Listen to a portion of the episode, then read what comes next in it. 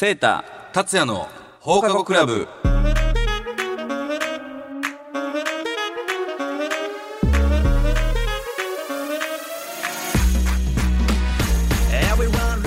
皆さん明けましておめでとうございます。大阪府議会議員の由井聖太です。明けましておめでとうございます。株式会社ロブ代表取締役兼音楽プロデューサー加山達也です、えーこの番組は最新のニュースや世間で話題になっている問題を取り上げ法律の専門家でもある放課後クラブ部長を交えそれぞれの立場から読み解いていこうという番組です。はい。あの新年明けまして。おめでとうございます。おめでとうございます。あの一発目ということの放送でございますけれども。よね。えこれあの。2024年一発目1月4日の放送なんですね。はい。なので昨日までいわゆる世間は三が日ですそうですね。はいはい。えーまあ、正直収録自体は2023年なのでね。まだ年は迎え、ままたいでませんが三が日はなんか予定とかって初詣とか行ったりするんですか？そうです。あの毎年でもねあの1月1日は、うん。あのちょっと地域の方に、はいはい。あのおせちを配るっていう、えー。あの仕事仕事というかまあねありましてる。行事をねまあ朝一で行って、ちょっとおせち作りっていうかまあ最後ねあのこうなんていうか放送だけやってでみんなに配っていくっていうとかはやってるんで、まあ、大体そんな感じですかね。まあ、年末はねずーっとねあの挨拶回りもやってますんで、なんだかんだねバタバタあのして、まあ、それがまあもう毎年のでもまあ恒例行事みたいになっておりますが、えただどっか？僕はもうこの数年ずっとはい。31日のカウントダウン、あそっちね？自社ライブ、はいはいカウントダウンライブ、はいライブして、で朝方まあえっとまたいでから事務所戻ってで全員にお年玉配おってー。はい。一人ずつ抱負語ってはい。で年越しそば食うってでそこから、えっと、夜もう一回僕の家に何人か集まって従業員とアーティスト。はいはいはい。で家でおせちと、はい。あの実家暮らしじゃない子もいるんでね、はいはいおせちと、えー、すき焼きなんか食べて、はい。でそこから、えー、と愛媛まで次の日の朝に届くようにあの初詣行くんですよみんなで。1 1日のだもう夜中え朝方。だ2日の朝え方ですね、愛媛はどこまで？愛媛は、えっとね、神社でいうとあれ場所どこなんか分からん。大山積神社っていうところあ有名なに出たんですけど、えっと来今年、まあ、要はもうこれ1月4日なんで今年から場所変えます、あそう、はい。じゃあまあ内緒ってことですかね、はい、8年間ずっと同じとこ行ってたんですけど、はいはいはい。ちょっと今年から場所を変えてね。なんかでもいいっすね。あのなんかこう会社で行事があるやっってますね。あの呼んでもらって。株式会社ロブああはいはいはいはいはいお渡しして。へなんかもうこれが1年の始まりなんですよね。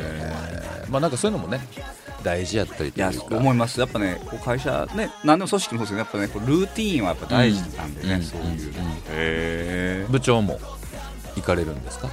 一応は1月1日はたこ揚げ。いいね。いいね。ほっとしたわ今。一番ハッピーな正月の過ごし方してますね。さあそれでは皆さんこの後9時までお付き合いください。この番組は株式会社マイスターエンジニアリング。大阪バス株式会社。医療法人経営会。医療法人 A&D 文の里歯科クリニック。以上各社の提供でお送りしますマイスターエンジニアリングで未経験からプロフェッショナルへ。技術で社会を支えるマイスターエンジニアリング。マイスターエンジニアリングで一緒に働いてみませんか？詳しくはマイスターエンジニアリングで検索。秋真っ盛り。行楽シーズンのお出かけには大阪バスのニュースター号。大阪から東京名古屋京都博多など各種路線をお得に提供。詳しくは「大阪バス」で検索。バスで各地がもっと身近に「大阪バス」医療法人経営会は地域の皆様の介護の受け皿として貢献できるように和歌山大阪エリアで13の介護施設介護サービスを展開中。人に優しく関わる人すべての質の向上を目指します。詳しくは経営会で検索。文の里歯科クリニックでは健康な口元へ導き人生を楽しめるように応援することを目的に歯科医療を提供しています。地下鉄谷町線文の里3番出口徒歩5分。詳しくは文の里歯科クリニックで検索。さあ、えー今夜はあ年末年始ですね。年始ですね、うん。あの年始1回目の放送ということで、えー、と1月4日放送でございますけれどもあの改めまして明けましておめでとうございます。あけましておめでとうございます。あの昨年ね最後のあうん。の放送の時にも少しね、お話ししましたけれども我々の、はい。あのまあなりなりそめいうかちゃうか、えっと我々のねあのこれまで振り返っての話でしたけどうん。うん。うん。うん。もまたちょっとまあ学生時代終わったぐらいからまた来年ということではい。はいあの今回になりましたけども、どこから行きましょうか達田さん？えー、まあせっかくなのでと言いますかまあ、はい。えっと大学、はい。院をそう卒業したんですね。大学まあ最初キャリアそうですね。大学出て大学院出てはい。東京大学の院を卒業して。そうですね。はい。これまあ一個まずその、まあ、これも逆に掘っていいんちゃもううかな全然全と思ったのが然はい。セータってさあの実家お家ああそうですね。医者家系じゃないですか、あのそうですね。あの医療関係者多いですね。ですよね。はい、で長男じゃないですか。はい、まあ、世間一般で言うしかもあのなんだろう大学病院とかの家系ではなく、はい。もう持たれてるわけじゃないはいですか、はい。世間一般で言ったら長男ではい。医者になるとおお確かに突っ込んでと思うんだよね。はい。はい。はい。お父さんもお母さんも分からないけど、はい。はいで、えー医学部じゃなくてはい。経済学部。うんうんうん。これはその要は学生の時にそれを判断してるわけじゃん。そうね。まああのだ個人自分よ。自分的にはもうね高校実は高校3年でうちの高校はね、まあ、理系か文系か。分かれるんですよ、はいはいはいはい。もうそこで選んでるんですよ。文系にね。だからもう実はここで自分の中で終わってるんですけど、うん。多分親はね多分、まあ、20代中盤ぐらいまでは、うん、もう言ってた気がするね。あ言ってたんや。まだいけんでみたいな。あそう。今振り返るとね。そうそうそうそう。まあただあの、まあ、漠然と、まあ、今のね、あのうん。政治家の職業っていうのは、もう学生の時からまあちょっと目指してたので、うん、まあそれに行くために、まあ、どういうふうな、うん。まあなんていうか、まあ、人生設計って言ったら偉そうやけど、はいはいまあするかということでまあねその道を選んだんで、うん。まあ、当時から自分的にはね、うん。ある程度、そうなんですよ。えー、うん。すごいね。もうそこの時点で決めてたんだね。まあ、ある程度ねうん。そのまあこっちじゃないかなみたいなぐらいはうん。まあき決まってた。ただまうん。あそれをでも親にね説得するのってね難しいんですよ。やっぱり。あのまあ親はやっぱ自分がやってる仕事にねうん。あのほ誇り持ってたうりん。するし、まあ、逆に言うとその仕事のことしかわからないんで、ね、それに対してやっぱ、ね、私も知識がない中で説得するのは無理やったね、うん半ばあの、まあ、強引にうん。進めていったみたいな。うん。なるほどね。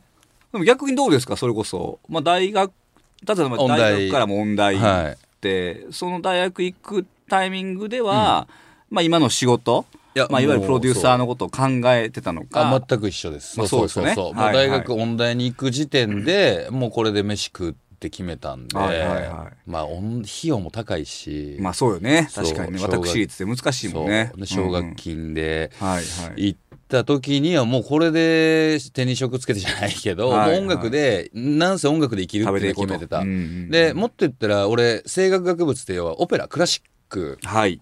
やってたんですけど、はい。本当は大学はあのピアノ科かはい。作曲学部で入りたかったんですよ。だでだけどそのスキルと知識がなかったんで、まあ、歌で入って。入ってまあ、4年でちゃんと卒業して、はいはいですね。そのなんか学校でそのピアノの勉強とかもあやりましたやりました。したってことだよね。やりましたやりました。だからもうまあもう門外漢やからさ、うん。ピピアノの勉強って何なんていういやもうことなんですよ。お俺ももう全然その大学入るまではやってなかった授業ばっかりよ、うんうんうんうん。新曲師匠っつってバッて楽譜出されたものを初めて見るものを歌ったりとか。へあとは先生がピアノノパーってこう弾くじゃないですか、うん。それを楽譜目に起こすんですよああとか。C マイナーみたいなね。えっ、といやもう音符書く。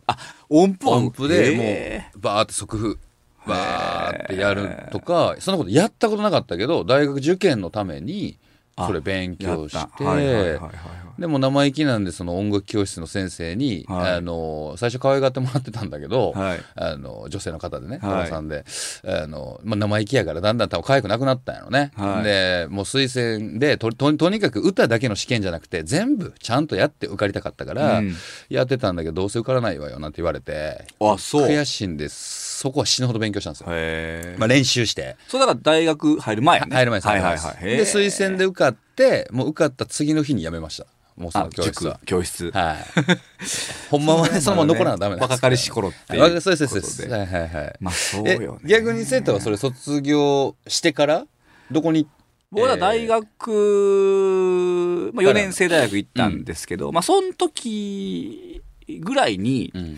まあ僕まあ大学受験のちょっとまあ失敗してるんですけど、うん。大学まあ浪人して、うん。まあ今の大学そ卒業したとこ行って、そこでちょっとなんかまあああれみたいな俺やっぱりなみたいな。あのやりたいことあるなっていう、うん。まあ大学3年とか4年でまあ気づいて、うん。でそこからまあ勉強し始めて、まあ、予備校とか行かずに自分で勉強して、でまあ国家公務員試験をまあ目指そうというふうなことで、まあ、勉強を始めて、うん。でまあちょうどその当時にそのまあいわゆるまあ国家公務員に養成学校みたいな大学院が、まあそれこそまあ東京大学もまあ新しくできて、まあそこちょっと行ってあのいろんな専門的なまあ勉強をしてからまあ行きたいなってことで、うん。その大学院にまあなんていうか応募したっていうかうん受験したっていうかいう感じで。その頃からちょっとまあもう本格的に。そうねだから二十歳超えたぐらいからちょっとまあ自分のまあ行く末をちょっとちゃんと真剣に考ええー。てそう。かってかって感じですそこはね。経経済産業省に。そんでまあ大学に行ったと経済産業省にまあね、うん。あのまあ取っていただいて、うん。でまあそこからまあ今があるっていう感じですね。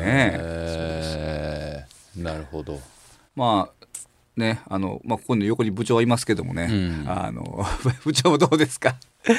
いつ頃からあの今の仕事をやろうって思ってました？小学校？来た。これですよ。そうやんな。これが一番すごいっすわ。ああすごいよね。そう。まあ我々大体ね、まあ、思春期はうん。まあ思いっきりあうん。の人生楽しんでましたけど、うん。どっちかというと、小学小校学校からやするごいよね。それやっぱきっかけあったんですか？いや、向いてるかなとか思って。へえそういうところはね。でもやっぱそういうところは早熟よね。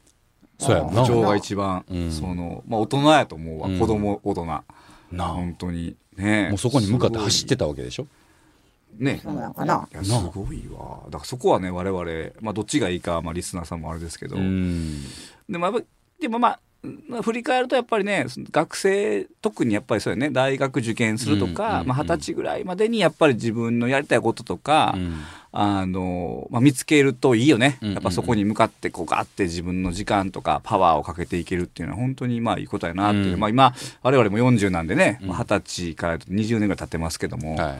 なんかやっぱそれがまああ今こうやってな会えてる、まあ、理由かなとは思ったりしますね。いや間違いないですよ。うん。そのエネルギーがねまあ、逆にあの達也達也さんは、あのまあ、大学行かれて、はい。まあ、音楽のねあの声楽の勉強から入られて、まあ、卒業された後、まあ今まあまあプロデューサーですけども、まあ、結構ねあのどういう流れでこう行かれたのか皆さん興味がねリスナーさんもあると思いますけど。えー。まあ大学卒業して、はい。えーまあ、クラブいわゆるクラブっていう場所で、おーはいはいはいはい。歌をシンガーとしてやってる時に、まあ、出会った方が、まあ、後の LDH ミュージックっていわゆるその EXILE さんの事務所。のお LDH ね。LDH さん、はい LDH MUSIC っていう、まあ、作家事務所ですね、はい。歌はやってたけど、まあ、そのアーティスト仲間とかに曲書いたりとか、はい。プロデュース的なのはしてたんですよ、はいはい。でそんなひょんなつながりから紹介されてなんかそっちにも興味あるよねみたいな「うん。いや、あります」みたいな。はいはいはい。でそこからこうかなんだろう距離が近くなって可愛がっていただいて1年でね100曲ぐらい書いたんですよ、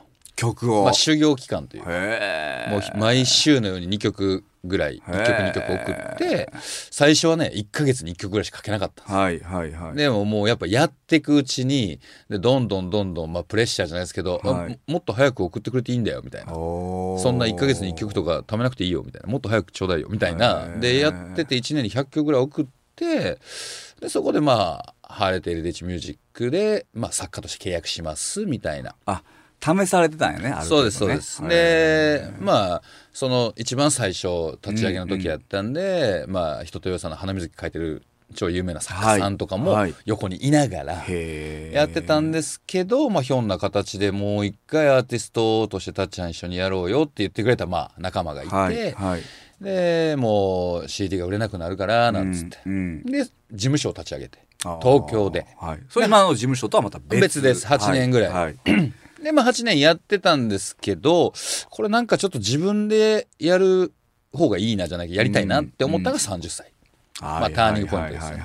で大阪に帰ってきて、はい。構想2年でロブを作ったっていう感覚ですね。すごいね。えもう全然私素人なんであれですけど、うん。曲作るっていうのは、うん。そのなんかまあ湧いてくんのか、はい。まあテクニックいうかねやっぱその、あるんですか？その何曲も作るって、まあ、こっちからしたら大変そうに見えるんですけど。あもうその時は両方ですね。湧いてくる時もあれば、はい。ほんまにボケじゃなく夜中にあの幼稚園のね子供がね、飛び箱をこうしん飛ぼ飛ぶ飛べない子が一人いて。はい。でテレビね、はい。でそれをこう他の子たちが見守ってみんなもう子供も先生も泣きながら応援してはいはいはい。みたいなこう例えばそういうストーリーね。ストーリーで、はい。もう見たそのままの感情で曲作ったりとか。その時感じたこととか。それはなんかねめっちゃ鮮明に覚えてるな。それでもやっぱ歌詞ももうセットでついてくるあ時もある。歌詞もセットで作る時もあればもう曲だけの時もあれば歌詞からの時もあれへー。なんかでもそんだけね例えば100も100曲も出すとさ、ば、うん自分がこう枯れてくるみたいな感覚ないの？その時はなかった。あないんでやももう正直今の方はい。がちょっともうこうしね社長業もいろいろ社と長業もやりつつ忙しくさせていただいてるんで、はい。はいはい。多分使ってる脳が違うんだろうね、あ結ー構時間かかるようになった。30分ぐらいで1時間ぐらいでできてたぐらいの曲が、はい。曲というかそのスピ,えー、スピード感はがい。2時間3時間かかるようになっあそうなんや、うん。へー。それはた、うん、ね面白いねこういう話。そう。逆にはいはいはい。セータははい。ど,、どうですか？その要は学校卒業して経産省に入ったじゃないですか、入りましたね。もうはい。想像つかないのよ、経そう済産業省あって。そうですか。経済産業省。そうね。うん。漢字多いよね。あのー。まあでもね正直そのいわゆるまあ大体まあリクルーターって来るんですよ、うん。大学とか大学院に。ね、うんうんうん。あのまあすごいそのなんていうかうちはこんな楽しいよみたいな、うん。あのアピールをして、まあ、それにちょっと騙されてあうん。の入ったとこもあるんですけど、本当にあのねもう1年目はねもうえぐかったですね。えー。まあ、あのもうまあ今でもねよく言いますけど残業何時間とかね、うんうんうん。もう本当に全く帰った記憶ないんで、えー。そう。まあ、朝は大体まあ7時ぐらい6時台とか7時に来て、まあ、当時はね皆さん、まあ、あれかもしれない。新聞切るんですよ朝。朝新聞切って、はい。あの自分のまあやってる仕事に関連する新聞記事をまあ主要6紙とかねはいはいはい。切って全部こう1枚の紙にしてコピーして、うん。でそれをかバーって課長とかに上司に配るうん。とか始まって、でまあ普通に仕事もしてますけども、夜はね、まあ、皆さんも国会言うてね、うん。ずーっと国会対応で、まあ、大体朝の、まあ、終電とか12時とか1時か2時ぐらいに、うん。大体次の日の国会で、まあ、大臣とかね、みんなああいう偉い人がさしゃべるうん。中身が決まって、うん。でそれを夜かけて印刷するんですよまた。ほ本にするんで。ほで本にしたものを朝4時かな？5時にその大臣とか、まあ、偉い人が乗る秘書官車っていう車があるんですよ、送迎の、はい。そこに届けるのが、まあ、我々の仕事なんですよ、ほんなら朝秘書官が、ね、入って車の中で呼んで大臣にご説明するっていう風な流れで、まあ、1日進んでいくんで。えやっぱ4時とか3時まではまあねなんとか作業してでまた家帰って3時間か4時間寝てまた行くみたいな。そういう。もう毎日。もうだから本当にだからでもまあね変な言い方ですけどもうちょっとかっこいい仕事をねあのイメージして入ったのに、うん。初めは辛かったっすねだから。そうなんや。もうまあいわゆる下積み期間っていうか。ん。一番お大きなじゃないけどインパクトのに残ってる印象に残ってる経産省時代の仕事あ仕事ね。まああの私結構まあいろんな外でも言ってますけども、あのちょうどまあ震災があったんですよ、ね。我々、うん。あのちょうどね東京にいる時に、うん。あのまあいわゆる、うん。あのまあ東日本大震災っていうのが2011年にあって、まあ、そこから、まあ、私はあのまあ東京電力っていう、うんあの会社ねあの、まあ、事故起こった会社に、うん。まあ、出向してずっとそこの、まあ、立て直しを、まあ、やってたんで、まあ、その時は本当にあのもういろんなねそれこそあの被害被災地に行ったりもしましたしうん、まあ、原発のあの中にね防護服着て入ったりもありましたしす。ごいね。もう本当になんていうか、まあ、映画やん。非日常みたいなね。映画の世界やんな。それこそ裁判のね、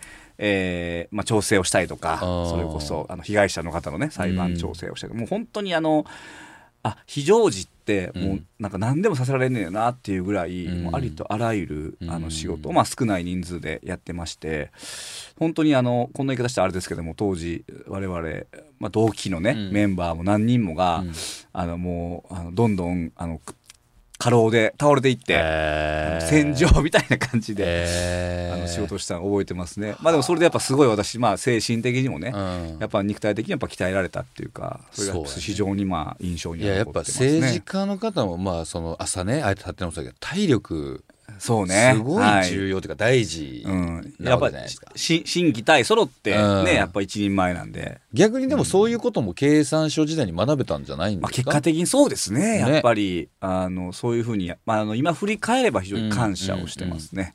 いや素晴らしい。素晴らしい。いいまとめ方でした。まとめてしまいましたがまあなんか、はい。今日ねこんな話しますけどまたちょっとこう俺ももほんまもっと聞きたいけどまあ、まあ、ポッドキャストでも、はい、まあ、聞こうと思いますが、こんな感じで皆さんいかがでしたでしょうか、はい。マイスターエンジニアリングで未経験からプロフェッショナルへ。技術で社会を支えるマイスターエンジニアリング。マイスターエンジニアリングで一緒に働いてみませんか？詳しくはマイスターエンジニアリングで検索。大阪バスで行ってみよう。神戸空港と大阪駅を結ぶリムジンバスを運行。所要時間70分。大人片道1000円。乗り換えなしでお子様連れも大きな荷物も楽々。詳しくは大阪バスで検索。ぐっと便利に快適に大阪バス。医療法人経営会は地域の皆様の介護の受け皿として貢献できるように和歌山大阪エリアで13の介護施設介護サービスを展開中。人に優しく関わる人すべての質の向上を目指します。詳しくは経営会で検索。文の里歯科クリニックでは健康な口元へ導き人生を楽しめるように応援することを目的に歯科医療を提供しています。地下鉄谷町線文の里3番出口徒歩5分。詳しくは文の里歯科クリニックで検索。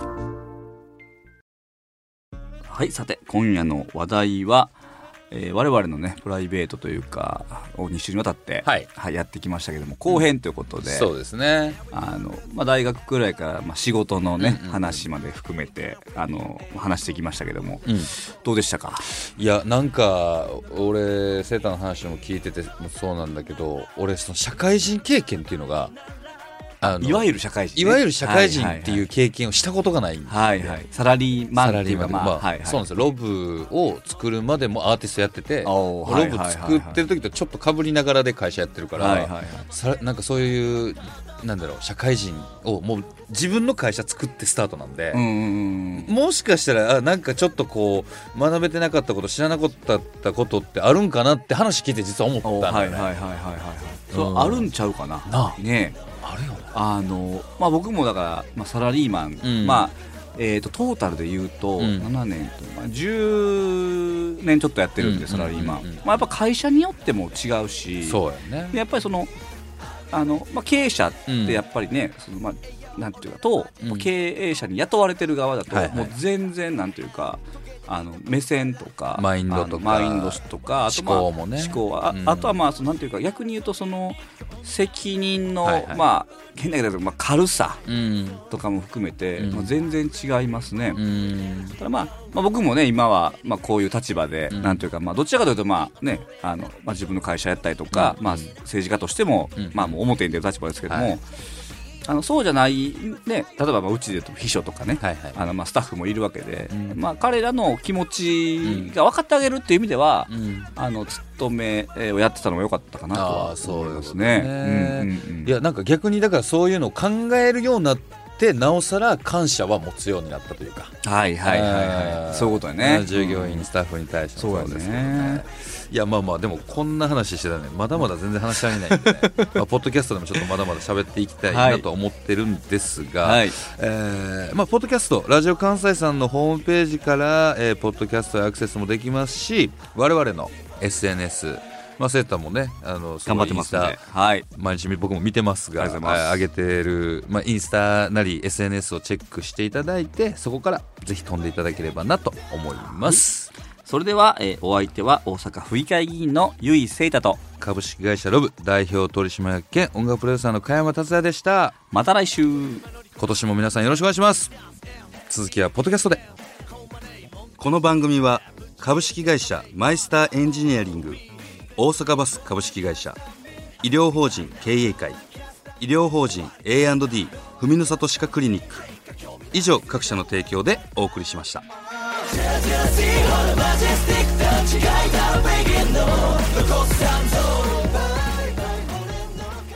さあポッドキャストです、新年一発目でしたけどもいかがですか？いや、なんかなんやろこういうパーソナルな話をすることってあんまない。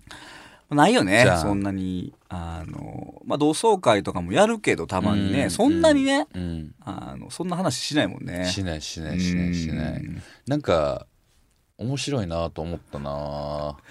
やっぱやっぱ業界がさ、うん、まあ、部長も含めたけどもう全然違うからやっぱりその自分の経験してない人生うん。やからねすごい興味深いよね、そうそうそうそうあそう。のまあさまあ本編でも言ったけど俺曲作るなんてもう想像もできない。やっぱり。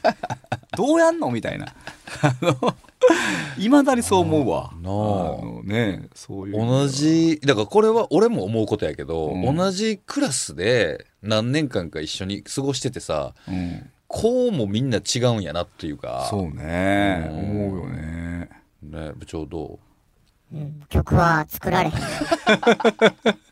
いや俺でも、まあ、前週でも言ったけどやっはい。ぱだから、あの部長とかセータとこうやって話せるんだよね。面白いんだよ。うんわかるわかる。俺も全く知らん業界やし、で2人も俺の業界を全く知らんかそうら、ねだから面白いんかな。そうねすごい思うわ、うん。まあだからこうねこの放課後クラブやっててもね盛り上がるよねやっぱり。視点が違うし経験も違うから思いますわ。ちなみにさはいはい。えっと小学校の時にさはい。なんか好きな子とかいました？